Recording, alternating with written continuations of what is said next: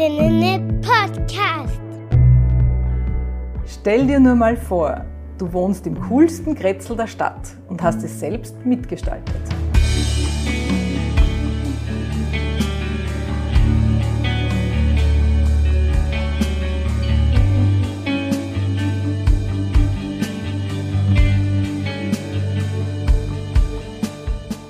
Stell dir nur mal vor, der Videopodcast für Utopien und Zukunftsvisionen.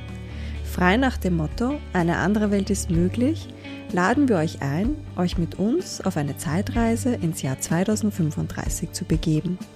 Mein Name ist Daniela Lucia Bichel und ich hoste diesen Podcast gemeinsam mit Markus Todt, der für die Videogestaltung und die Technik sorgt.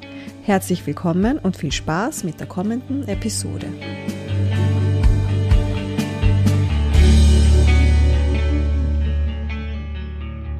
Zur heutigen Episode, da freue ich mich mit Sigrid Meyer hier bei Meidlinger Markt zusammenzusitzen, genau genommen bei Ignaz und Rosalia. Wir haben gerade frische Melange bekommen und wurden gut verköstigt, auch mit, mit Saft und mit Wasser.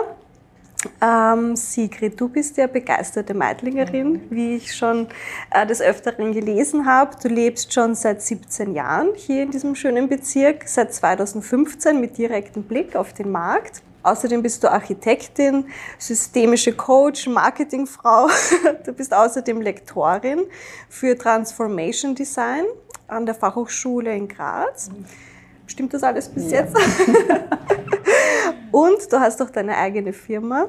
Äh, du bist Gründerin und Geschäftsführerin von Eigensinn, Veränderung Raum geben.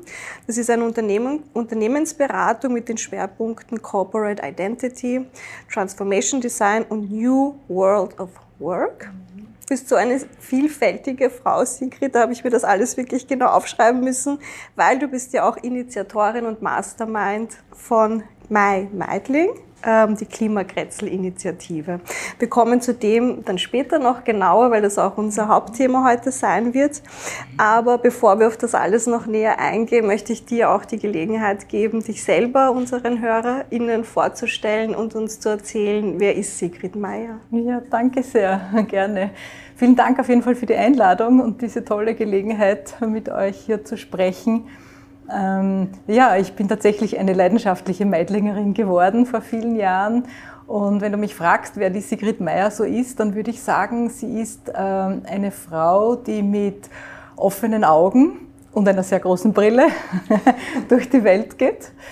Ähm, äh, Sigrid Meyer mag Menschen in all ihren Facetten und Vielfältigkeiten. Ähm, ich äh, interessiere mich für Menschen, für Lebensgeschichten. Ich ähm, gehe auf Menschen zu, ich höre gut zu. Und zugleich denke ich, Sigrid Meyer kann auch manches Mal ganz schön unbequem sein, auch hartnäckig sein.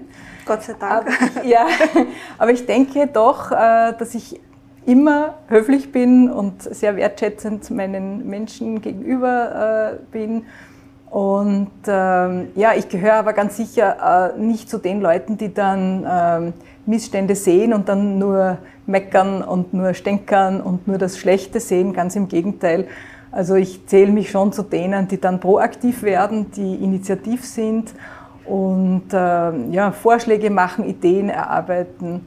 Ich würde sagen, ich bin auch ganz sicher jemand, der sich selbst nicht zu ernst nimmt, der oder die über sich selber lachen kann. Und manches Mal muss ich mich auch wundern über mich selber. Ich glaube, das wissen wir alle ab und zu. Aber ja, das ist ja auch gut, gut, so. Das ja, genau. heißt, du reflektierst ja auch über dich selber ja, und das ist ja auch gut. Denke ich schon, ja. Genau. Also, dass du mit offenen Augen und sehr wertschätzend durch die Welt gehst, das konnte ich jetzt auch schon hier am Meidlinger Markt. Also, wir haben ja heute prächtigen Sonnenschein ja, hier. Frühling kommt. Ja, der Frühling kommt und das war schon sehr schön zu sehen, einfach mit dir durch den Markt zu schlendern und zu sehen, einfach wie du auf die Menschen zugehst, aber auch die Menschen auf dich einfach. Ja. Also sehr inspirierend. Ich sage mittlerweile ja, wenn ich hier über den Markt gehe oder die Wohnung verlasse, um einen Joghurt zu kaufen, komme ich eineinhalb Stunden später zurück, weil ich halt viele Leute treffe. Und das ist aber das Schöne. Das ist für mich genau dieses äh, Lebenswerte am eigenen Kretzel, am, am ja, direkten Lebensraum, in dem man sich befindet. Ähm, du weißt, unser Podcast handelt von Utopien und Zukunftsvisionen. Und meine Einstiegsfrage immer in das ganze Thema, bevor wir jetzt wirklich genau auf, auf deine Initiative noch zu sprechen kommen, ähm, wäre, ob du von dir selbst sagen würdest, ob du eine Träumerin bist oder doch eher eine Realistin oder vielleicht eine Mischung aus beiden. Und was du mit den Konzepten Utopien und Zukunftsvisionen verbindest. Ja, also ich würde, wenn du mich fragst, ob ich eine Träumerin oder Realistin bin, ich würde fast sagen beides. Äh, ich bin soweit Realistin, ich lese täglich Zeitung, ich höre Radio, ich schaue fern, äh, ich spreche mit sehr, sehr vielen Menschen. Also ich glaube, ich bin sehr nah an der Realität und, und höre ja viele Geschichten und ich lebe ja selber in der Realität. Also ich, ich kenne ja auch meine eigene Lebensgeschichte sozusagen. Ähm, und ähm, habe aber, glaube ich, schon die Gabe, ähm, aus all diesen Geschichten und, und ähm, Beobachtungen zu einer Träumerin zu werden, in dem Sinne, dass ich dann ähm, Ideen spinne, dass ich mir immer wieder überlege, wie kann man Lebenssituationen verbessern, wie kann man den Lebensraum äh, verbessern, wie kann ich, äh, die halt ja in ihrem Leben schon viel Berufserfahrung und Lebenserfahrung gesammelt hat, vielleicht anderen was weitergeben, wie kann ich unterstützen, wie kann ich ähm, ja, Ideen zu Bildern werden lassen und andere Leute motivieren. Also so gesehen sehe ich mich ein bisschen als beides, als Realistin, mhm. aber auch eher, ich würde sagen, ich bin eine Träumerin mit sehr hohem Umsetzungsdrang. Also dann doch mit einem realistischen Anspruch. Ja, schon. Mhm. Also nur träumen, nur reden wäre mir zu wenig. Also ich will dann schon, dass sich dann was bewegt. Eine Frau der Taten. Ja, ich denke ja. ja. Und ja, das, das, das, das Konzept der Utopie und der Zukunftsvision also das Wort Utopie ist ja an sich ein positives Wort, wo es um Zukunftsideen geht. Ich habe nur den Eindruck, dass bei uns das äh, Wort Utopie schon ein bisschen so negativ behaftet ist. So, das ist ja utopisch. Also das ist völlig unerreichbar. Das ist irgendwie Science Fiction. Das hat nichts mehr mit uns zu tun sozusagen.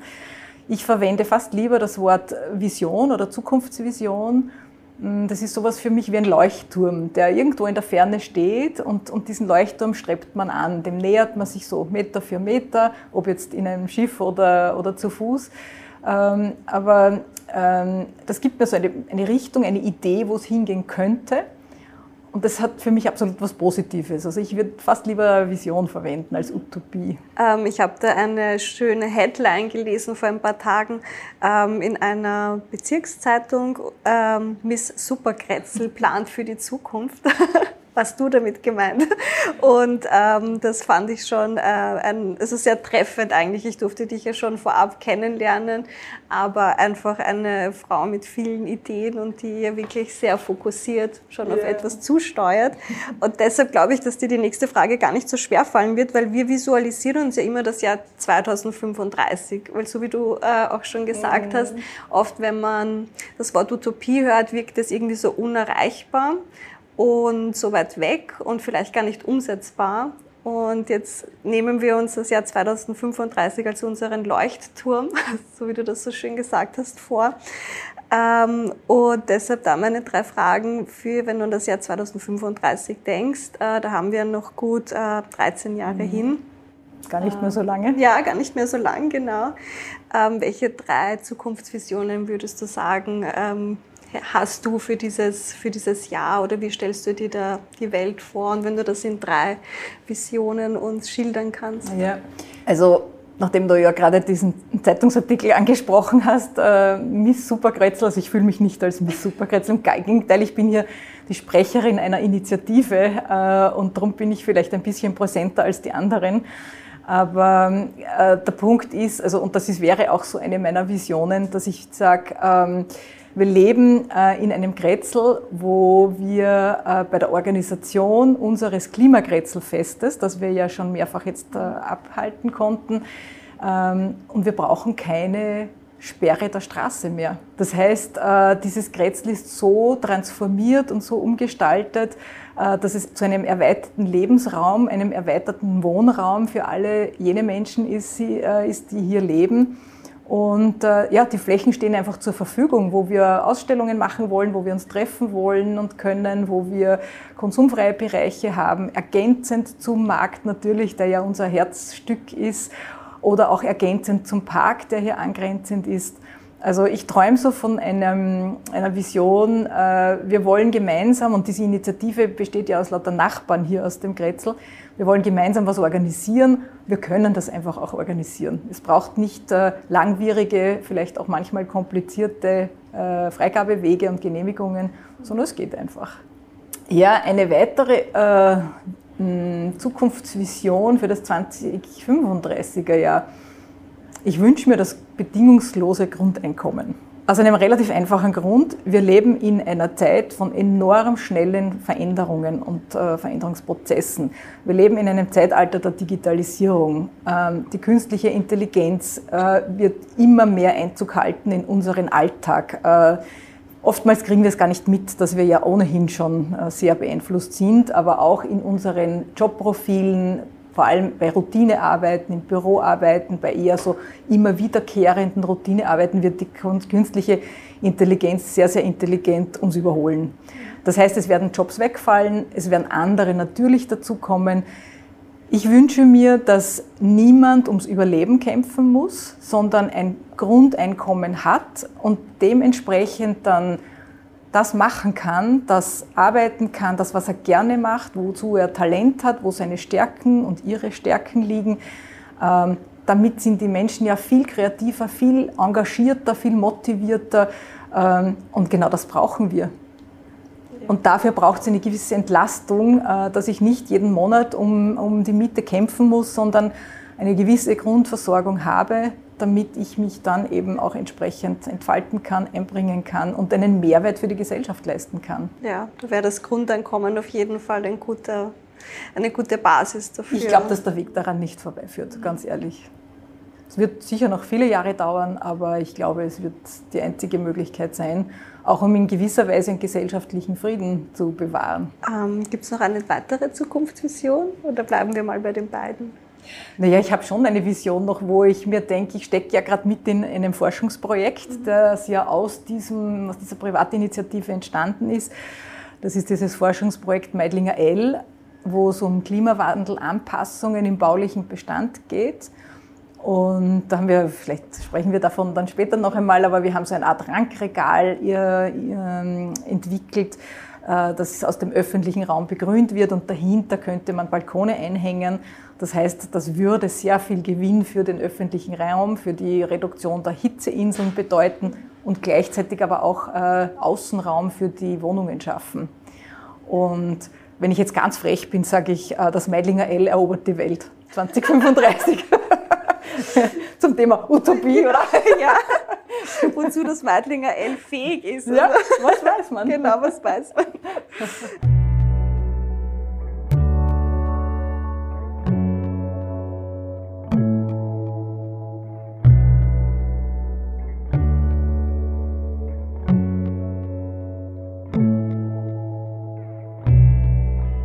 Du hast jetzt schon einen ganz schönen Übergang ähm, auch schon gemacht zu, zu der Meidling, zu der Klimakretzel-Initiative.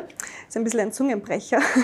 Und äh, bevor wir da jetzt noch wirklich näher drauf eingehen, würde mich interessieren, weil sie auch Klimakretzel heißt und Kretzel ist ja wirklich ein sehr wienerisches Wort, ja. ich mag es sehr gern. Äh, was bedeutet für dich Kretzelleben? Wie sieht Kretzelleben für dich aus? Grätzl ist für mich so wirklich der, der, das, der Nahbereich um meinen Wohnort. Ähm, das ist der Ort, wo ich einkaufen gehe, wo ich vielleicht sogar arbeite, wo ich äh, Freunde treffen kann, ähm, wo es im Außenbereich viele Möglichkeiten gibt, äh, gute Aufenthaltsqualität gibt.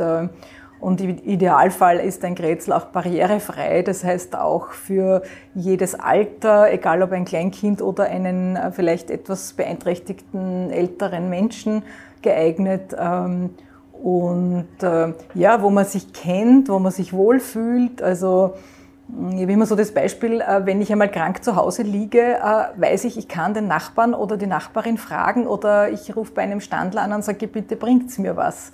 Also Nachbarschaft in, in Wahrheit. Und ähm, ja, da haben wir schon großartige Erfahrungen gemacht, jetzt auch mit unserer Initiative, muss ich sagen. Ja, das kann ich mir vorstellen. Also vor allem auch, als wir da gemeinsam durchgegangen sind. Und das ist einfach eine sehr ähm, sehr familiäre Atmosphäre, ja, die ja. wir da jetzt auch schon mitbekommen. Ja. Und das konnten. ist es wirklich, also das ist phänomenal hier in diesem. Ich, ich, es gibt es in anderen Kretzeln natürlich auch, gar keine Frage.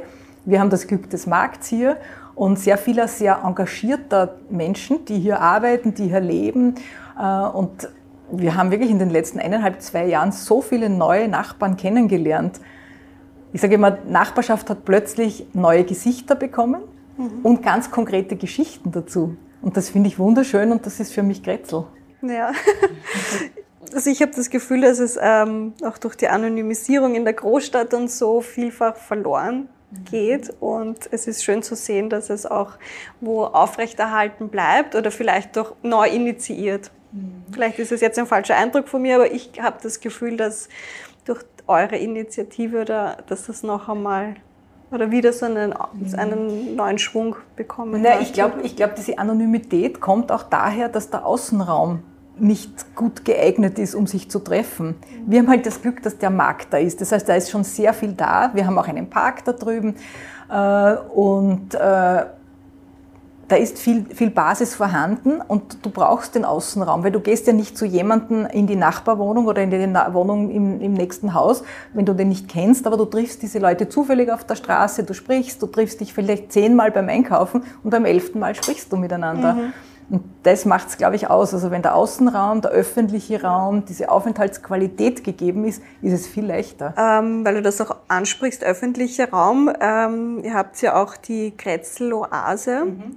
ähm, initiiert. Die ist da genau zwischen Meidlinger Markt und dem Kretzel Hotel. Das ist mhm. auch wieder etwas, das ich nicht kannte, das Konzept des Kretzel Hotels. Jetzt habe ich natürlich mir das im Internet angeschaut und es gibt ja in Wien ähm, ja doch mehrere davon.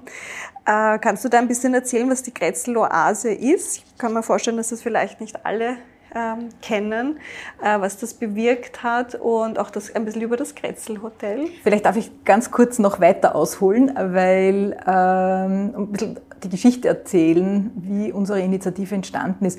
Wir erinnern uns alle noch an den ersten Lockdown zurück im März 2020 äh, wir waren ja alle sehr eingeschüchtert, sind zu Hause gesessen, sind gerade einmal einkaufen gegangen und äh, ja, wir haben in dieser Zeit erlebt, dass der äh, Schlosspark Schönbrunn geschlossen war. Es waren ja alle Schanigärten geschlossen, Kindergärten, Kinderspielplätze waren geschlossen äh, und wir wohnen in einer ganz klassischen Altbauwohnung ohne Terrasse, ohne Balkon. Das heißt, wir haben äh, überlegt, wo gehen wir denn jetzt hin? Weil, wenn man sich erinnert, zu Ostern hat es Sommertemperaturen gehabt. Äh, und dann haben wir begonnen zu überlegen, wie würden wir uns denn dieses Kretzel schön malen. Weil wir haben zwar hier den Markt, wir haben den Hermann-Leopoldi-Park äh, und wir haben hier Wohnstraßen und so weiter. Aber äh, diese Bereiche sind alle irgendwie sehr separiert, sehr introvertiert. Es ist alles sehr stark nach innen gerichtet, also die Wohnungen nach innen, eben weil sie keinen Außenraum haben.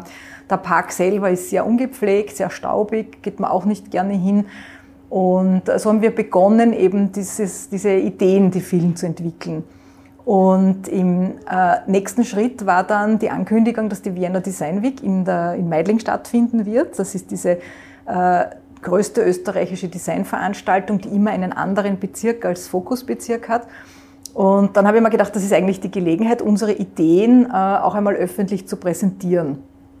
Ähm, und das haben wir natürlich zuerst einmal glaube ich, circa 200 Gespräche geführt mit Anrainern, mit Marktstandlern, wie die das Konzept finden und wie ihnen das gefällt. Und nachdem so viel positive Reaktion gekommen ist, haben wir dann gesagt, wir wollen ausstellen bei der äh, Vienna Design Week. Und dafür braucht man einen Programmpartner. Und ich habe mir dann überlegt äh, und gewünscht, das Kretzel Hotel als Programmpartner zu bekommen, weil die genau in diesem Straßenabschnitt liegen zwischen, wie du gesagt hast, zwischen Markt und, und diesem Wohnbereich und den Wohnstraßen und Erdgeschosslokale bespielen. Und da war die Idee, wenn wir vielleicht ein Krötzl-Hotelzimmer in einem Erdgeschoss bekommen als sozusagen Adresse, dann könnten wir davor temporär begrünen während der Wiener Design Week und dann äh, äh, hätten wir eine schöne Aufmerksamkeit und, und können dort vielen Leuten auch eine, einen, ein Plätzchen bieten zum Sitzen, zum einmal relaxen, zum Entspannen. Und dieses Grätzl-Hotel-Konzept äh, ist ja ein Konzept, das es mittlerweile, weiß jetzt gar nicht, zehn Jahre vielleicht schon gibt, wo leerstehende Erdgeschosslokale äh, zu Hotelzimmern umfunktioniert wurden. Das heißt, äh, in dem Fall gibt es ein Geschäft, das war ein Kinderschuhhändler, dann gibt es einen Zuckerbäcker und verschiedene andere noch. Das heißt, man erkennt immer noch, äh, was vorher drinnen war, aber das waren leerstehende Lokale und man hat Hotelzimmer hineingemacht. Das ist ein sehr beliebtes Konzept geworden. Der Markt ist sozusagen der Frühstücksraum. Mhm. Äh, man geht direkt aus dem äh, öffentlichen Raum in das Zimmer hinein und ähm, äh, genau, die sind unsere Partner geworden und haben uns tatsächlich für diese zwei Wochen der Wiener Design Week das äh, Zimmer zur Verfügung gestellt und ähm, wir konnten davor temporär begrünen. Und diese temporäre Begrünung war jetzt der Vorläufer der Grätzloase. Mhm. Das habe ich ein bisschen ausgeholt, ja, aber nur, dass genau. man versteht, wie das, das ist ja alles nicht von heute auf morgen gekommen, sondern das war tatsächlich eine, eine Entwicklung äh, mit den richtigen Partnern, mit spannenden Leuten, die uns da unterstützt haben. Und die, die, diese temporäre Begrünung war dann zwei Parkstreifen äh, mit lauter geborgten Rasenteppichpflanzen, Möbeln und so weiter. Und im Jahr drauf haben wir gesagt, und jetzt wollen wir eine, eine fixe Kretzeloase hinstellen. Das ist äh, ein äh, Konzept der lokalen Agenda 21 aus Wien, kommt aus dem Ressort des äh, Stadtrat äh, Czernohorski und die fördern solche äh, Initiativen, wenn man äh, den Straßenraum mm, begrünen möchte, wenn man dort äh, Sitzmöglichkeiten schaffen möchte. Und das haben wir gemacht und haben eine wunderbare Kooperation mit Parks. Das sind die Damen, die Designerinnen der Parklets, also dieses Parklets. Und ja, durchs Reden kommen die Leute zusammen. Grätzloase, Parks, wir mit unserer Initiative, wir haben Förderungen zusammengesteckt, haben gemeinsam Ideen äh, initiiert und, und mhm. entwickelt und haben so dieses allererste Open Office Parklet Wiens bauen mhm. können. Ich werde das auf jeden Fall auch den Link in die Show Notes reingeben, weil man kann ja auch als Privatperson da ja auch einreichen, ja, habe ich genau, gesehen, für genau. die Kretzeloase. Also wenn man da auch sein Kretzel irgendwie aufwerten möchte oder ja. so einen öffentlichen Raum auch schaffen möchte, das wusste ich zum Beispiel gar nicht, dass man da das recht unkompliziert ja, einreichen das geht, kann. Das geht wirklich unkompliziert. Ich habe ja damals auch als Privatperson eingereicht, weil ich, wir hatten ja den Verein noch gar nicht zu dem Zeitpunkt. Das heißt, ich habe als Privatperson eingereicht, da macht man eine Skizze, da macht man ein Foto von der Situation, wo man es möchte. Dann macht man im Stadtplan ein paar Notizen hinein und äh, reicht das ein. Und äh, das ist ein, ein wunderbares Tool, finde ich, das wirklich schon gut funktioniert. Man sieht ja schon viele Kretzlasen mittlerweile ja, in der Stadt. Also kann ich empfehlen. Ja. Sind mir auch schon ein paar ins Auge gestochen. Ähm, wenn wir jetzt, ich würde jetzt gerne nochmal konkret auf mein Meitling eingehen ja. und dass du da noch einmal oder uns überhaupt mal erzählen kannst, was ist mein Meitling? Wer ist mein Meitling? Weil das jetzt ein paar Mal auch von wir gesprochen. Ja. Und was sind da eure also es ist ja etwas sehr Deshalb habe ich dich auch äh, eingeladen in unseren Videopodcast, weil das einfach ein sehr visionäres Konzept ist und die auch viel mit Visualisierungen arbeitet, mhm. um mhm. eben dorthin mhm. zu kommen. Und deshalb ähm, würde ich dich bitten, einfach noch also zu erzählen, was das genau ist und was eure Visionen sind und mhm. genau und wer mein Meidling mhm. ist. Mhm. Also vielleicht ähm, zu Beginn, die Initiatoren sind tatsächlich mein Mann und ich. Wir haben, wie gesagt, uns versucht, dieses Kretzel schön zu malen und Ideen zu entwickeln ich sage mal, wir haben in diesem ersten Lockdown äh, nicht äh, diverse Serien und das Internet auswendig gelernt, sondern wir haben aus dem Fenster geschaut und haben hier Ideen entwickelt. Wir sind heimlich in der Nacht am Markt herum, haben die Stände vermessen, wir haben die Fassaden fotografiert. Und wir haben in gewisser Weise unsere Kompetenzen gebündelt. Mein Mann ist spezialisiert auf Visualisierungen, der hat diese wunderschönen Bilder alle gerendert und ich mit meinem Architektur-Background äh, habe äh, sozusagen mit äh, ihm gemeinsam diese Konzepte entwickelt. Im Kern geht es darum, dass wir aus diesem Grätzl rund um diesen Meidlinger Markt gerne ein sehr lebenswertes und äh, schönes Grätzl machen wollen äh, und sozusagen Jetzt sind es so einzelne Bereiche, der Markt, der Park, dann die Wohnstraße angrenzend, es gibt eine stark befahrene Straße. Aus all diesen Bereichen sozusagen so eine eine barrierefreie Naherholungs- und ein Nahversorgungsgebiet zu machen, wo ich innerhalb von fünf bis zehn Minuten zu Fuß alles erreichen kann und mich hier sehr wohlfühle.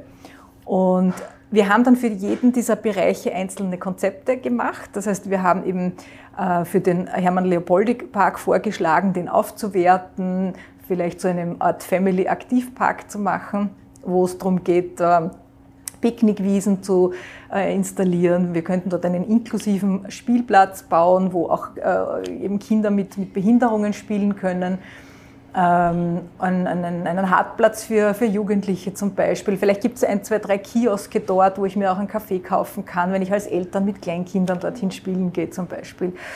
Ganz wichtig wäre uns dann die barrierefreie Anbindung an den Markt. Äh, wir haben da die Niederhofstraße, wo 50 km/h erlaubt ist, wo kein Zebrastreifen auf 350 Länge, Meter Länge ist. Also da würde man gerne die Anbindung haben. Genauso wie der Wohnraum. Es gibt hier einzelne Wohnstraßen. Dazwischen ist aber diese Rosalia-Gasse, die äh, eine Durchfahrtsstraße ist, obwohl sie eigentlich zu schmal ist für den Durchfahrtsverkehr. Da quälen sich manches Mal LKWs durch, wo man sich fragt, woher kommen die. Äh, das heißt, auch da wiederum den Wohnraum an den Markt anzubinden und gleichzeitig dem Markt sozusagen eine Erweiterung zu ermöglichen, weil auch der Markt, und ich habe ja mit vielen Standlerinnen und Standlern gesprochen, sieht das als Rückseite sozusagen, obwohl dort eigentlich die Kundinnen und Kunden leben. Ja. Sehr spannend. Das heißt, wir wollen irgendwie diese Bereiche gerne, gerne verbinden, verknüpfen und haben äh, dann auch für diese Häuserzeile der, der Rosalia-Gasse dieses Meidlinger L entwickelt. Äh, das ist ein bisschen ein Sprachspiel, klar, man kennt das L, L aus dem Dialekt, ich kann es gar nicht wirklich. Äh, und äh, wir haben aus diesem L sozusagen dieses Konzept gemacht der Klimawandelanpassung im baulichen Bestand. Äh, also kann ich dann ein bisschen mhm. vielleicht später noch erzählen. Und aus dieser Initiative ist dann ein Superkretzel geworden, insofern, weil dann immer mehr Leute aufmerksam geworden sind, was da für Ideen gibt und dass die Ideen vielleicht spannend sein würden und eben diesen Lebensraum gestalten. Und weil du gefragt hast, wer ist wir? Äh, mittlerweile sind drei Generationen gemeinsam hier aktiv, äh, vom Klimaaktivisten, einem 16-jährigen Schüler, über Studierende, die hier mitarbeiten und äh, Jungfamilien mit kleinen Kindern.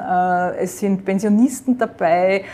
Ähm, also alles Leute, würde ich sagen, die, die wir vorher nicht gekannt haben, die durch unsere Initiative im Straßenraum temporäre Begrünung, Kretzeloase, was auch immer, aufmerksam geworden sind drauf.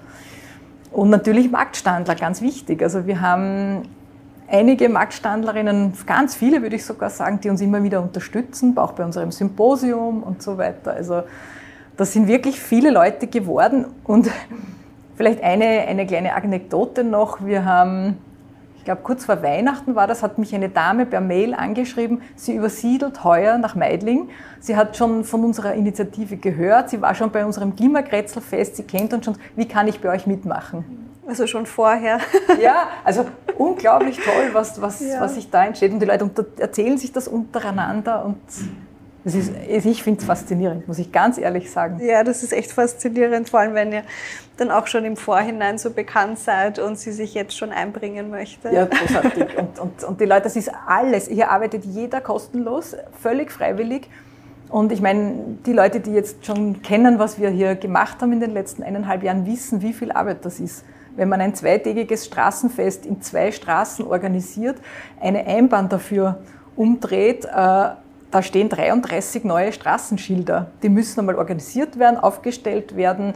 Und wir haben großartige Unterstützerinnen und Unterstützer. Also ich bin wahnsinnig dankbar dafür, muss ich sagen, für diese Erfahrung, weil das macht viel Mut.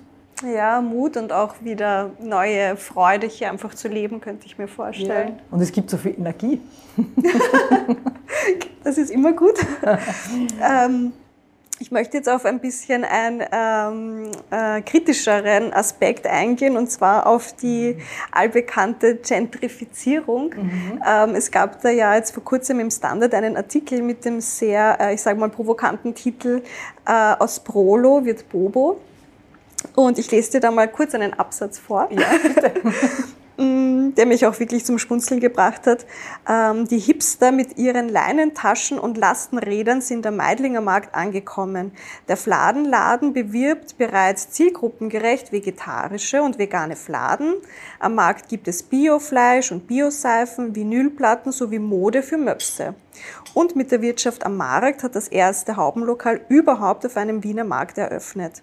Vor zehn Jahren grassierte hier noch der Leerstand. Heute spielt der Meidlinger Markt in den Rankings der besten Märkte Wiens mit. Mhm. Jetzt äh, lebst du ja schon sehr lange hier, seit 2015 auch tatsächlich äh, gegenüber vom Meidlinger Markt. Und da interessiert mich natürlich deine Einschätzung dazu, wie du das siehst, diese mögliche, also im Artikel, wenn man ihn dann länger liest, ich werde dann auch noch den Link reintun in die Shownotes, ähm, war so ein bisschen auch ähm, die, das Konklusio, dass man sich noch nicht so sicher ist, ist das schon Gentrifizierung oder, oder noch nicht?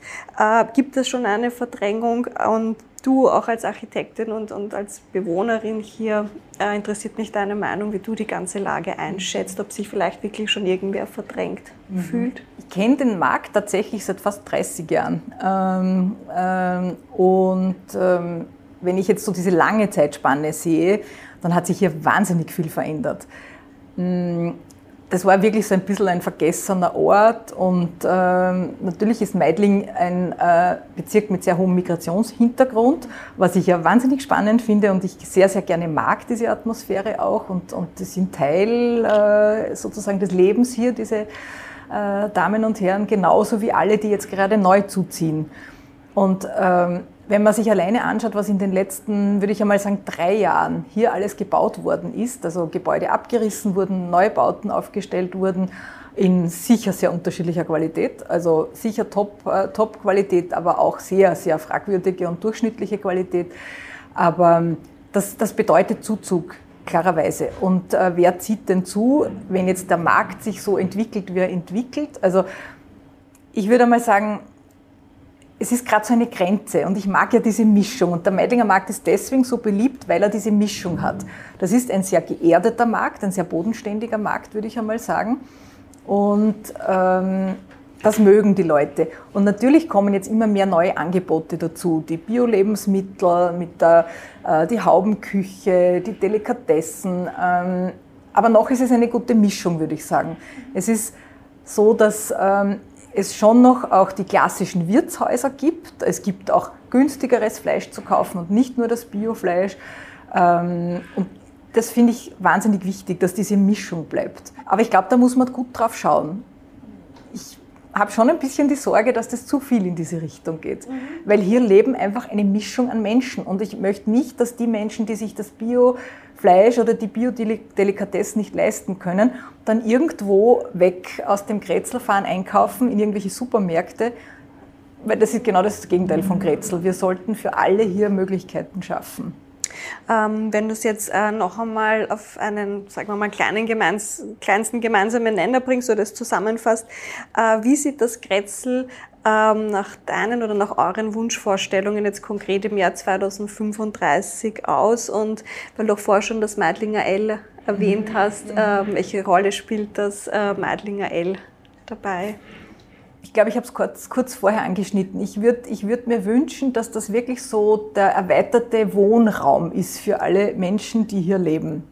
Ähm, egal welches Bildungsniveau sie haben, welche Einkommensklassen sie angehören, was auch immer. Also ich wünsche mir, dass wir hier so aus der Wohnung gehen können und hier eine gute Atmosphäre haben. Dieses, dieses Miteinander finde ich so großartig, was, da, was ich jetzt erleben durfte im Rahmen unseres Projekts ähm, dass sich wirklich Kinder bis, bis, bis alte Damen und Herren wohlfühlen, dass es barrierefrei ist, dass es sicher ist, dass wir hier friedlich leben können. Ähm, ja, das wären so, so meine Wünsche für das Grätzl, würde ich sagen, oder meine Idealvorstellung für dieses Grätzl.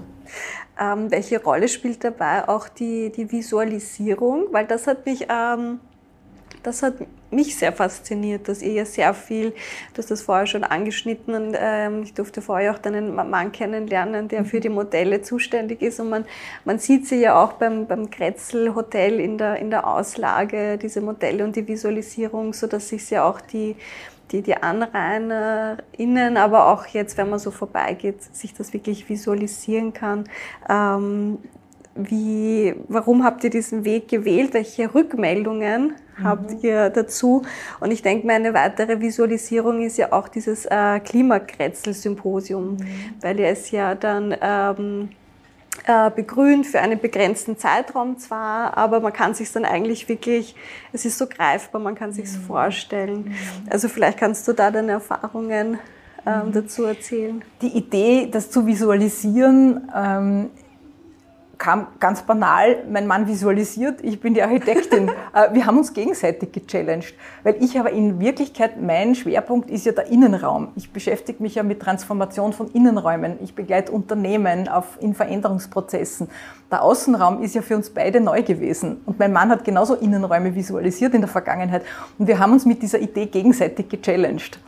Es ist ja keine, nicht eine, unsere Urexpertise gewesen. Wir haben viel gelernt in den letzten eineinhalb, zwei Jahren, aber im Ursprung war es das nicht.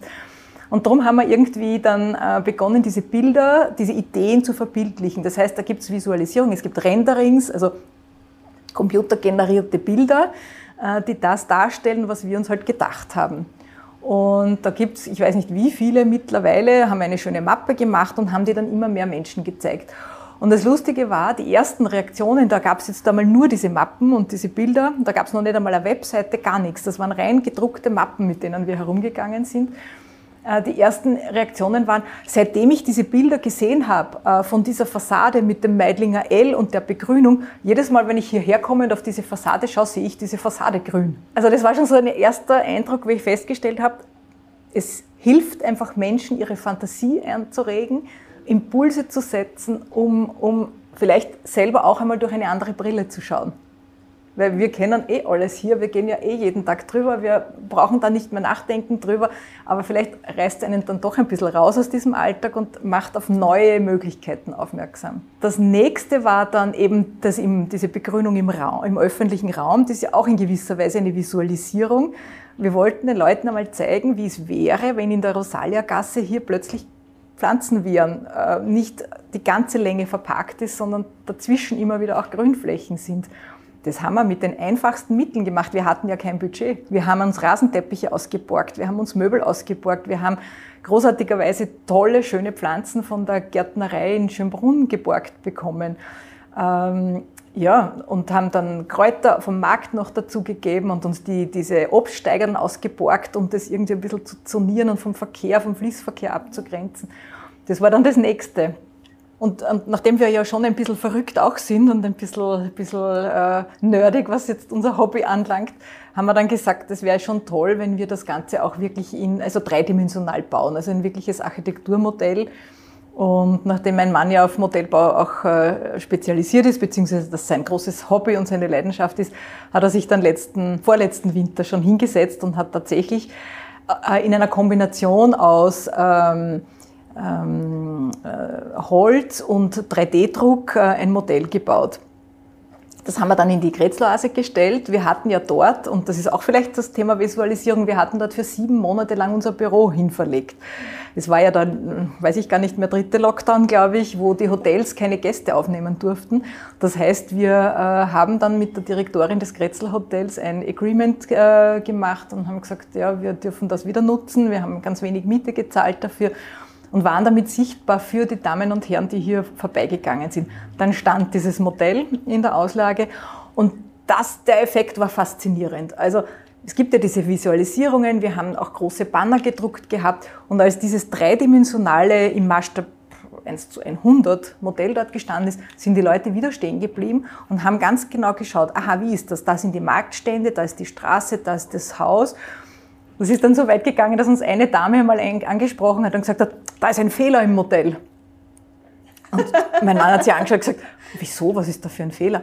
Äh, sagt sie, bei meinem, ähm, äh, bei meinem Fenster ist kein Balkon. Also das hat uns dann noch einmal gezeigt, dass sich die Menschen mit, mit dreidimensionalen Dingen dann noch einmal leichter tun, das zu verstehen. Vielleicht ein kleiner Schwank am Rande. Wir haben äh, dieses Modell ein zweites Mal gebaut. Dann aus Holz gebaut, also komplett aus Holz gebaut, weil das erste in der Sonne geschmolzen ist. Also das steht ja da sehr in der Auslage und mit Sonnenbeschienen. Also unglaublich, wie das plötzlich sich alles gewählt hat, verbogen hat und so weiter. Also ein zweites Mal. Auch gut visualisiert, wie heiß es dann tatsächlich ja, im Sommer werden kann. Das stimmt, ja. genau. Um es noch einmal zusammenzufassen, Visualisierung, finde ich, hilft einfach, äh, ein bisschen neue Bilder im Kopf zu generieren und ähm, einen Impuls zu setzen und wirklich neue Perspektiven zu geben. Ja, also deshalb äh, ist ja auch kein Zufall, dass unser Podcast heißt Stell dir nur mal vor. Ja. Und wir wünschen uns ja auch Veränderungen in vielen Bereichen. Und das ist äh, für mich wirklich so ein gutes Beispiel davor. Man mhm. muss sich mal vorstellen können, mhm. ähm, um dann überhaupt darauf hinzuarbeiten. Ja, ja. Und das ist, glaube ich, mit diesen Modellen und auch mit diesem Symposium ähm, sehr, euch bisher sehr gut gelungen, wäre jetzt äh, meine Einschätzung. Und wir haben auch vielleicht nur als Beispiel, die Rosalia-Gasse ist ja für dieses Klimakretzelfest und Symposium äh, heuer das erste Mal ja für alle Nutzerinnen und Nutzer geöffnet gewesen. Also nicht nur exklusiv für den Verkehr, sondern tatsächlich für Fußgängerinnen. Wir haben hier wie eine kleine, wie eine Straße wie kleine Messestände äh, und haben da auch wieder diese schönen großen Pflanzen stehen gehabt. Und eine Dame von den Flohmarktstandlern ist da mal in der Früh vorbeigegangen und hat gesagt, oh, ist das schön. Also die hätte sich das vorher gar nicht anders vorstellen können, hätte auch darüber einfach gar nicht nachgedacht.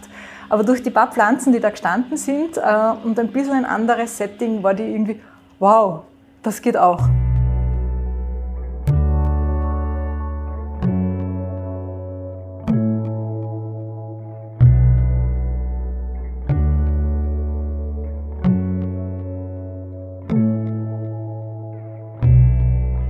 Persönlich habe ähm, jetzt oft das Thema, äh, die Vorstellung, dass äh, so klimarelevante Themen ja auch oft etwas äh, auf einer sehr akademischen Ebene ähm, ablaufen oder ähm, es vielleicht für, für nicht alle Bevölkerungsgruppen so, so greifbar ist, wenn man jetzt auch hört, okay, ähm, die Erderwärmung äh, steigt um ein Grad oder so, vielleicht ist das für, für viele nicht ähm, so greifbar. Und was mir bei euch aufgefallen ist, dass sie eben mehrere Themen abdeckt. Du hast eben auch den Spielplatz erwähnt, ähm, da gegenüber, äh, inklusiver Spielplatz, einfach, dass er grüner wird, dass ihr dann auch wieder sage ich mal, eine andere Zielgruppe anspricht. Dann habt ihr auch das soziale Thema, dass da einfach ein Austausch stattfindet, dass dieses Kretzelleben da mehr in den Vordergrund rückt. Und ähm, wie ist da eure Erfahrung damit? Hast du das Gefühl, dass das gelingt, euch wirklich mehr ähm, die mehr von den AnrainerInnen für euer Projekt oder für eure Idee zu gewinnen? Oder welche Rolle spielt Bürgerbeteiligung? Ähm, welche Akteure und Akteurinnen sind da noch relevant für euch? Also Bürgerbeteiligung ist natürlich ein großes Wort. Ähm, unsere Initiative besteht ausschließlich aus Nachbarn, aus äh, Leuten, die hier im Grätzl wohnen. Ich habe es vorher schon gesagt, unterschiedliche Altersstufen mit Kleinkindern, äh, Erwachsene, äh, Pensionistinnen. Äh, Leute, die schon seit 50 Jahren hier leben und äh, Leute, die frisch dazugezogen sind. Ähm, also wir leben sozusagen von diesem Gemeinschaftlichen. Äh, was wir versuchen gemeinsam ist tatsächlich unterschiedliche Zielgruppen anzusprechen. Und da versuchen wir verschiedene Angebote zu machen. Sei es jetzt einmal ganz niederschwellig mit dieser Grätzloase, wo sich jeder jederzeit hinsetzen kann und sich dort die Pizza aus, dem Nachbar, aus der Nachbargasse zu holen. Und ähm, wir haben auch dieses äh, initiiert. Äh, das ist ein zweitägiges Straßenfest, wo wir äh, die Rosalia-Gasse, die Mandelgasse und das kurze Stück der Reschgasse dazwischen im letzten Jahr schon, wie gesagt, für alle Nutzerinnen öffnen durften und bieten da unterschiedlichste Programmpunkte an. Das eine ist, dass wir zum Beispiel zum Thema Ernährung, äh, wir hatten dort den Verein Soja aus Österreich, die kostenlos zwei Tage lang dort frisch gegrillt äh, in unterschiedlichsten Arten Soja angeboten haben. Äh, das heißt, das macht neugierig, das lockt Leute an und über solche Initiativen kommt man auch ins Gespräch. Wir hatten Schulklassen schon hier, die mit uns gezeichnet haben und hier Ideen entwickelt haben, wie könnte so eine Gasse ausschauen. Ähm, und äh, wir haben äh, auch dieses, dieses Klimakretzel-Symposium schon seit 2020 äh, veranstaltet. Das heißt, das ist eher so die Expertenebene. Also wir versuchen sozusagen auf unterschiedlichen Ebenen äh, die Zielgruppen, die Anrainerinnen und Anrainer hier anzusprechen. Äh, weil es ist natürlich für jeden gleichermaßen relevant, aber wie du vorher gesagt hast, es ist so ungreifbar. Mhm. Was heißt das jetzt, dass es irgendwann ein Grad, zwei Grad mehr haben soll? Das ist ja, soll es halt sein. Aber diese Gesamtauswirkung, äh, die fällt uns ja selber schwer, das zu, zu verstehen, was das heißt. Aber wenn man über solche Initiativen, wir haben zum Beispiel bei diesem Klimakrätzelfest äh, Temperaturmessgeräte hier gehabt und äh, Oberflächentemperaturen gemessen. Das ist unglaublich. Ich wusste das vorher auch nicht, wie heiß in einem schattigen Tag eine dunkle Oberfläche wird zum Beispiel oder eine Asphaltfläche wird. Und einfach so an, anhand von, von ganz pragmatisch, praktischen, greifbaren Dingen ähm, das, das näher zu bringen. Und ich sage einmal, wir sind auf einem ganz guten Weg. Ähm, wir erreichen noch nicht alle leider. Aber wir haben kennen, oder gelernt letztes Jahr, zum Beispiel gibt es in der Mandelgasse ein türkisches Café. Die haben das so spannend gefunden, was wir da machen. Und in der Mandelgasse war ja die Familien- und Spielstraße, wo wir so Straßenspiele gemacht haben, Musik hat es gegeben, äh, es war ein äh, Teil war begrünt, ähm, ein Fahrradparcours war dort. Die haben das so cool gefunden, dass ich gesagt habe, bitte sagt uns dass das nächstes Jahr rechtzeitig, wir machen mit. Wir kochen auch und wir stellen was auf die Straße und so weiter. Also unser Ziel für heuer, für das heurige Klimakrätzel-Symposium und für das Klimakrätzel-Fest ist, dass wir noch mehr Leute ansprechen und sagen, bitte sprecht eure Communities auch an. Wir wollen euch dabei haben, wir sprechen euch an, aber wir haben ein bisschen noch Schwierigkeiten, sie zu integrieren und zu, zu begeistern. Aber die Begeisterung gibt es, das haben wir schon gemerkt jetzt seither. Begeisterung und Interesse und das ist ja, ja etwas, genau. das wächst, denke ich mir. Genau. Und zusätzlich ist ja auch, äh, äh, sind wir in engem Austausch mit der Bezirksvorstehung, mit dem Herrn Bezirksvorsteher Zankel und seinem Team. Und äh, der hat ja auch im Herbst schon einen ersten Partizipationstermin ausgeschrieben gehabt, wo er 1900 Anrainerinnen und Anrainer hier aus diesem Kretzel eingeladen hat, persönlich adressiert hat.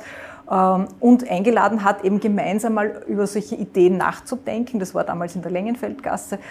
Ähm, das haben ein bisschen wenig Leute noch genutzt, was ich wahnsinnig schade finde.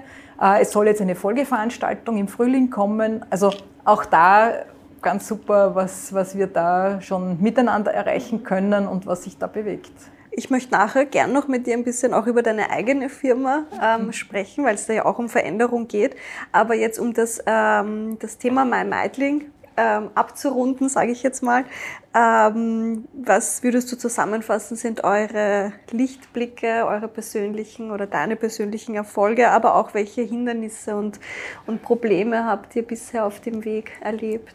Wenn du mich vor eineinhalb Jahren gefragt hättest äh, oder mir gesagt hättest, äh, es wird einen Verein geben und es wird äh, hier ein Forschungsprojekt geben und es wird hier äh, eine derartig große Aufmerksamkeit sein, hätte ich gesagt, liebe Daniela, träum weiter. Stell dir nur mal vor, das ist ein Traum. Äh, also ich finde es absolut faszinierend und das ist schon mein Lichtblick des Gesamten, was aus so einer kleinen Privatinitiative, die natürlich schon sehr engagiert äh, ist, gar keine Frage, was aus sowas werden kann und ähm, was sich daraus entwickelt und ähm, wie viele Leute wir da kennengelernt haben, wie viel Zuspruch wir haben. Die Medien werden auf uns laufend aufmerksam. Wir machen überhaupt keine PR und trotzdem sind wir immer wieder in unterschiedlichsten Zeitungen äh, präsent. Ich finde das total faszinierend und das begeistert mich, das macht enorm Mut, dass äh, auf der einen Seite es Menschen gibt, die mitgestalten wollen, diese Themen interessiert, die die relevant finden. Und äh, bin wahnsinnig dankbar für diese Erfahrung, muss ich ehrlich sagen. Also das begeistert mich äh, und äh, hätte ich mir so nie gedacht. Also nicht einmal in meinen Utopien oder Visionen. ähm, was ich als Herausforderung sehe und ehrlich gesagt auch nicht ganz verstehe, ist diese auch Politikverdrossenheit der Menschen. Aus mehrerer Sicht. Wir haben ja vor unserer ersten äh, Begrünungsaktion Postwurfsendungen gemacht. Das war genau eine Woche vor der Wahl. Als wir dann da draußen gestanden sind äh, und das begrünt haben, sind Leute gekommen und gesagt, wie cool, was ihr da macht und wie erfahrt man davon? Weil ich gesagt, wir haben euch Postwurfsendungen in das Postkastel gesteckt. Na, das haben wir zerrissen. Das haben wir gedacht, das ist eine Wahlwerbung. Und gleichzeitig merkt man auch, eben wie ich vorher erwähnt habe, wenn der Herr Bezirksvorsteher einlädt zu einer Partizipationsveranstaltung, dass die Leute die Briefe zerreißen und in den Mistkübel schmeißen und nicht hingehen.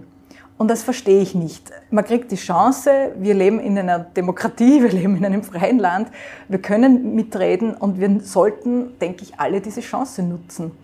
Und das finde ich schade. Und als wir da diese zwei Wochen während der Vienna Design Week da täglich aufgebaut und wieder abgebaut haben, sind Leute gekommen und gesagt, und welche politische Partei macht das jetzt da? Wie gesagt, eine Woche vor der Wahl damals. Äh, haben wir gesagt, gar keine Partei. Wir sind eine unabhängige Privatinitiative, die einfach hier einen Impuls setzen möchte. Na, das gibt's nicht. Also die Reaktion ist so spannend. Also es ist irgendwie, und wir sehen uns tatsächlich als, als Unterstützerinnen und Unterstützer und Kooperationspartnerinnen der Politik, wenn man so möchte, äh, weil ich habe den Eindruck, wir erreichen hier Menschen ganz anders. Äh, das finde ich schade. Das, das da könnte wahnsinnig viel mehr Geschwindigkeit bestehen, wenn da mehr Begeisterung äh, seitens der Bevölkerung jetzt gegenüber der Politik wäre. Und ich nehme da keine Partei aus, gar nicht, sondern ganz allgemein. Also was wir daraus lernen können, ähm, dass prinzipiell schon der Wunsch besteht, sich ähm, zu engagieren oder auch Interesse da ist, ähm, wenn das jetzt auch so auch ähm, niederschwellig oder Vereine wie ihr zivilgesellschaftliches Engagement da ist, aber es ist ähm, anscheinend eine Hürde da parteipolitisch, ähm, äh, dass sich da dann doch die Leute dann abgrenzen wollen davon. Die, die Wahrnehmung ist eine andere. Also es ist irgendwie ähm, ich kann es gar nicht so genau ja. sagen, aber das ist die Erfahrung, die wir gemacht haben, jetzt eben aufgrund von Rückmeldungen, aufgrund von, von Gesprächen, die wir geführt haben und einfach sichtbaren Symbolen, wo die Leute sagen, es interessiert mich nicht, wenn ich von der Politik was bekomme. Und ich meine, ja, es geht ohne nicht äh, und wir wollen auch nicht ohne, sondern wir wollen das gemeinschaftlich sozusagen, äh, wir wollen gemeinschaftlich in die Zukunft denken und, und das heißt sozusagen mein Meidling auch als Brückenbauer Ihnen. Das hoffe oder? ich schon sehr, ja. ja. Ja. Auch in der Kommunikation, ich sage immer unseren Jungen, die ja teilweise sehr forsch sind und die uns echt herausfordern und sagen, das geht besser und das geht besser. Oder auch, was wir auf, auf, auf äh, man, ihr kennt das ja selber, auf Facebook, was da oft losgelassen wird an, an Negativkommentaren und so. Und ich habe immer in unserer Gruppe, äh, in unserem Verein gesagt, so möchte ich nicht kommunizieren. Wir brauchen Partner, wir wollen Partner sein selber.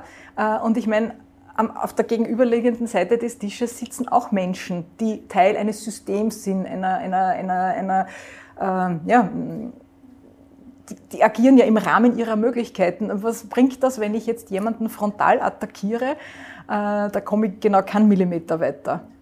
Und ich denke mir schon, dass das auch ein Teil unserer kleinen, aber feinen Erfolgsgeschichte ist, egal wo wir uns melden und anrufen, ob auf, auf magistratischen Dienststellen, wie, mit denen wir schon zusammengearbeitet haben, in der Bezirksvorstehung oder egal bei den Marktstandern, jeder sagt, ah ja, super cool und bei euch funktioniert das gut und ihr seid immer nett und da sind so nette Leute dabei und so. Ich denke mir, ja, das ist genau das, was ich möchte. Mhm. Grantig sein ist so anstrengend, freundlich sein ist viel, ist viel lustiger und leichter. Das stimmt.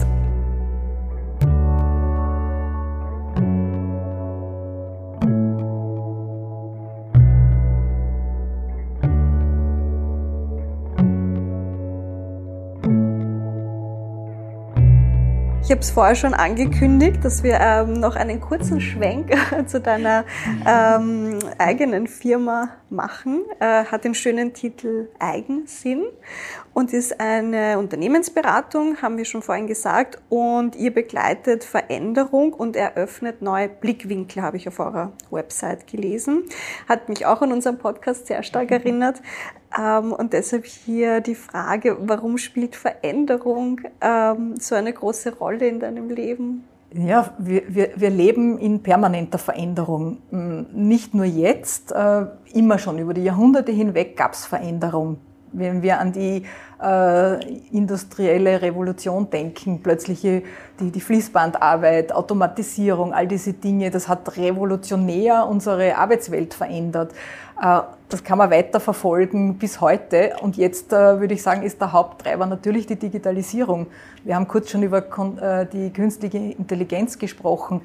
Ähm, wir können plötzlich von überall aus arbeiten. Wir haben Tablets, wir sind mobil, wir können äh, im Zug genauso arbeiten wie, also nicht alle Jobs klarerweise, aber sehr viele.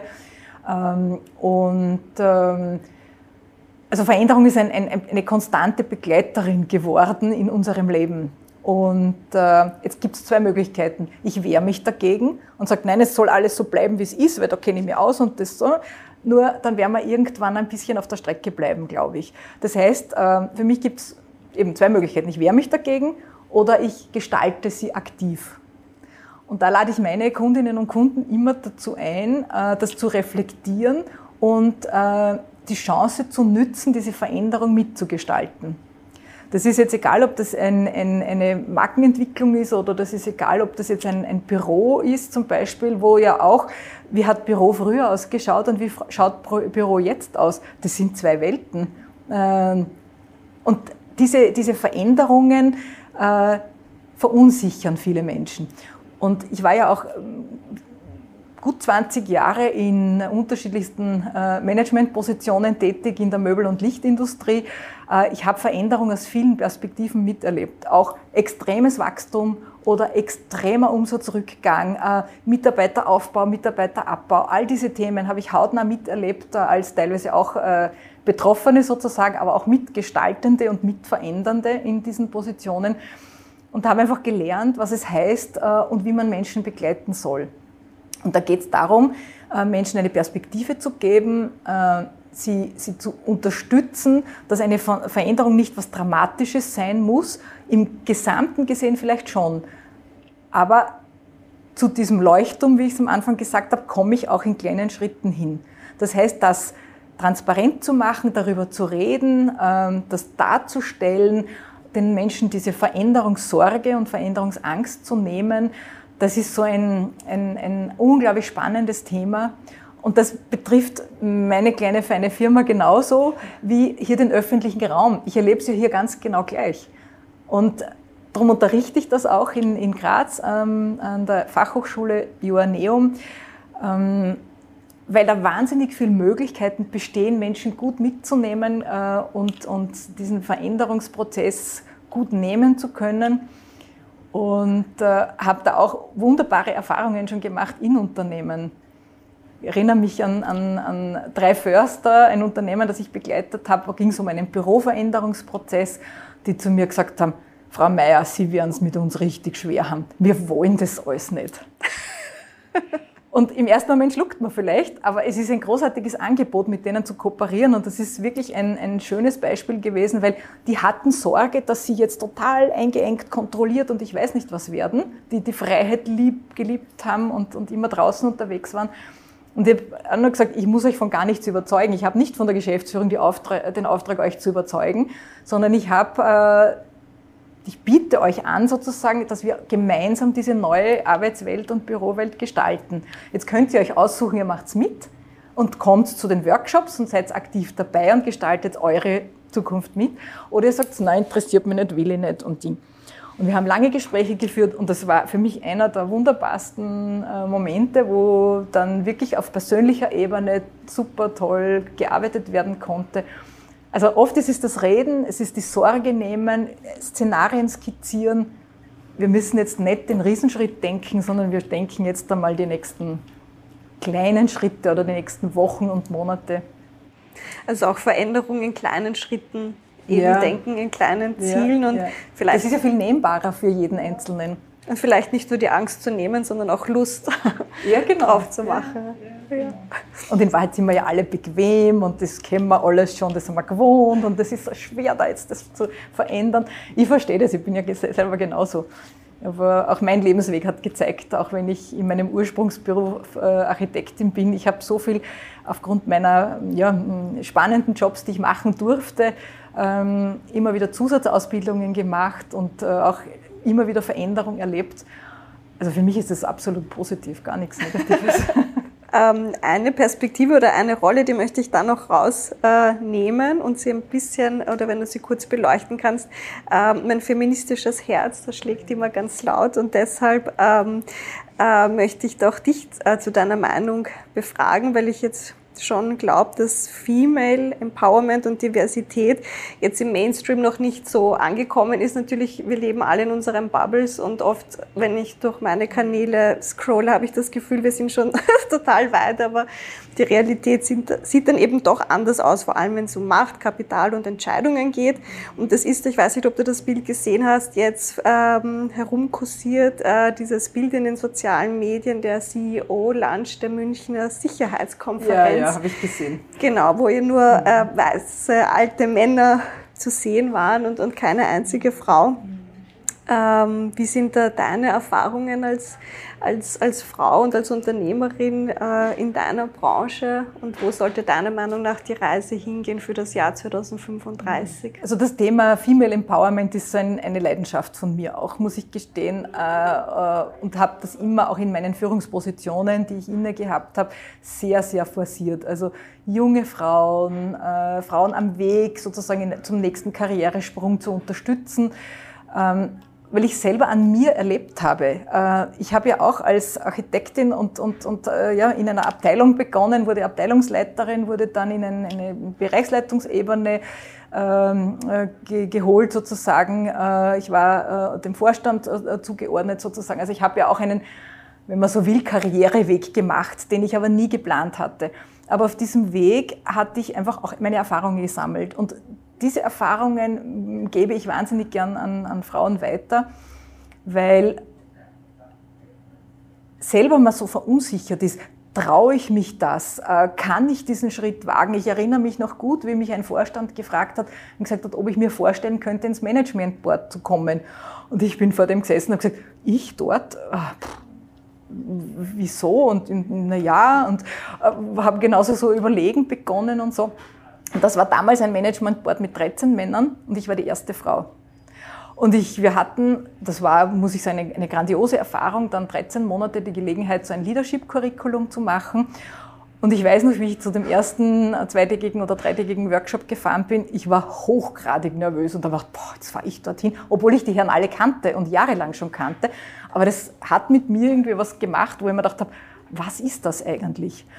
Und habe aber dann dort auch kennengelernt, dass auch die Männerwelt, äh, wo ich immer das Bild gehabt habe, ja, das sind die Manager und das sind die Top-Leute und lange Jahre Erfahrung, höchst verunsichert waren teilweise, äh, ganz sensibel und, und ja, also zwischen Kern und Schale oftmals ein Unterschied war. Und, und denke ich mir, verdammt nochmal, wir, wir Frauen dürfen uns mehr trauen, mehr zutrauen, ein bisschen mutiger sein und einfach einmal öfter Ja sagen, als wie, kann ich das, traue ich mir das?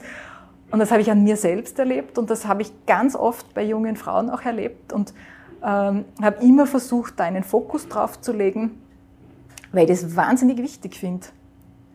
Und vielleicht im Kontext des Meidling-Projekts noch eine, auch wieder eine Anekdote. Wir haben ja dieses Symposium äh, ins Leben gerufen. Und wie ich da ganz am Anfang, es war glaube ich im Mai, Juni 2020, mit so einem kleinen Grüppchen äh, fast nur Herren, zwei Frauen und fünf Männer waren es, zusammengesessen und gesagt, na, wen könnte man da einladen, was sind denn die Themen und so weiter. Habe ich gesagt, nennt mir mal Namen. Und es sind nur Männernamen gekommen. Und ich habe dann zu denen gesagt, 50 Prozent Frauen. Anders organisiere ich das nicht. Das ist mein Ziel. Und plötzlich, ah ja, da gibt es noch, und da ist eine tolle Forscherin und da ist da und die, die macht da, ist Expertin für das und so weiter. Und wir haben es geschafft ich würde jetzt nicht sagen mühelos, aber durch Bewusstseinsbildung dort wirklich Top-Leute hinzusetzen, Damen und Herren. Und ich glaube, das braucht es noch ganz oft, dass man hier Bewusstsein schafft. Ähm, wir sind jetzt schon fast am Schluss äh, unserer Episode und ähm, ich frage immer unsere Gäste ähm, nach ihren persönlichen Tipps und äh, da habe ich jetzt zwei Fragen an dich. Ähm, was würdest du ähm, ähm, unseren HörerInnen äh, empfehlen oder welche Tipps würdest du ihnen geben, wenn sie ähm, in ihrem Kretzel unterwegs sind und sich denken, ich möchte irgendwas verändern? Was können so die ersten Schritte sein? Ich würde mal sagen, mit, mit offenen Augen durch die Gegend gehen probiert einmal alle aus, in der Früh aus der Wohnung zu gehen und nur nach oben zu schauen. Sich die Häuser anzuschauen, den Himmel anzuschauen, was ist denn oben, weil wir gehen ja alle immer so. Wir haben den Blick tendenziell nach unten geneigt, also gar nicht einmal nur, wenn wir das Handy in der Hand haben, sondern äh, einfach auch im normalen Alltag und wir überlegen uns ja gar nicht mehr, was rundherum ist. Und die, die, die eigene Umgebung bewusst wahrzunehmen. Dann Ideen zu entwickeln, was könnte man denn einmal ausprobieren oder was könnte man denn verändern und das tun. Einfach einmal, und so haben wir begonnen, borgt euch einen Rasenteppich, was auch immer das jetzt ist, aber in unserem Fall war es halt, wir haben uns einen Fleckel Rasenteppich ausgeborgt, ein paar Pflanzen, ein paar Möbeln und haben uns halt auch engagiert. Ein bisschen, wie ich schon gesagt habe, einen gewissen Verrücktheitsgrad braucht es für sowas schon. Aber ich habe gemerkt, wenn man so eine Initialzündung setzt, dann kommen auch andere und sagen, hey, das ist cool und wie macht ihr das? Ähm, jetzt sitzen wir ja hier bei diesem schönen Meidlinger Markt. Ähm, es gibt ja aber in Wien noch mehrere Märkte oder auch in Österreich oder vielleicht auch international. Äh, was sind so Märkte, die, die dich persönlich sonst noch begeistern? Oder wo, auf welchen Märkten kann man dich sonst so treffen, wenn es nicht der Meidlinger Markt ist? Ähm, ich, wenig auf anderen Märkten, muss ich jetzt gestehen. Ich habe schon scherzhaft einmal gesagt, ich fange schon zum Fremdeln an, wenn ich aus Meidling rausgehe. Was denn durch Corona und Lockdown und so weiter, wir können ja im Homeoffice arbeiten und so weiter. Also der Grätzl-Radius ist tatsächlich schon sehr eingegrenzt. Aber ich meine, es gibt in Wien wunderbare Märkte. Ich mag den Brunnenmarkt, der völlig anders ist als der Meidlinger Markt. Äh, den finde ich wahnsinnig spannend. Ähm, es gibt auch gerade eine, einen, ich weiß jetzt gar nicht, seit ein, zwei Jahren, glaube ich, in der Nähe der Neubaugasse, da ich glaube, ist das die Lindengasse, so einen Wochenmarkt. Finde ich großartig, so temporär einfach Orte zu nutzen für Märkte. Ich glaube, ein Markt ist generell so eine spannende Erweiterung des bestehenden Angebots, ähm, so ein, ein, eine Welt für alle Sinne. muss ich dann an Barcelona denken mit, ja. mit diesem tollen Markthal. Da gehe ich rein und bin überfordert fast und, und muss überall kosten und ja, schauen. Gerüche. Und, genau. Ja. Meine Abschlussfrage, liebe Sigrid, ähm, wo treffen wir Sigrid Meier im Jahr 2035? Also theoretisch könnte ich da schon in Pension sein. Praktisch, glaube ich, werde ich es nicht sein. Äh, ich würde sagen, ich sitze strickend auf einer Parkbank irgendwo im Grätzl habe endlich wieder Zeit zum Stricken und äh, diskutiere mit Jugendlichen und Kindern über dann aktuelle Themen und was wir eigentlich bewegen könnten. Dann sage ich danke für das schöne Gespräch. ja, vielen Dank auch für diese tolle Gelegenheit, mit dir zu plaudern. Hat viel Spaß gemacht. Kann ich zurückgeben. Dankeschön.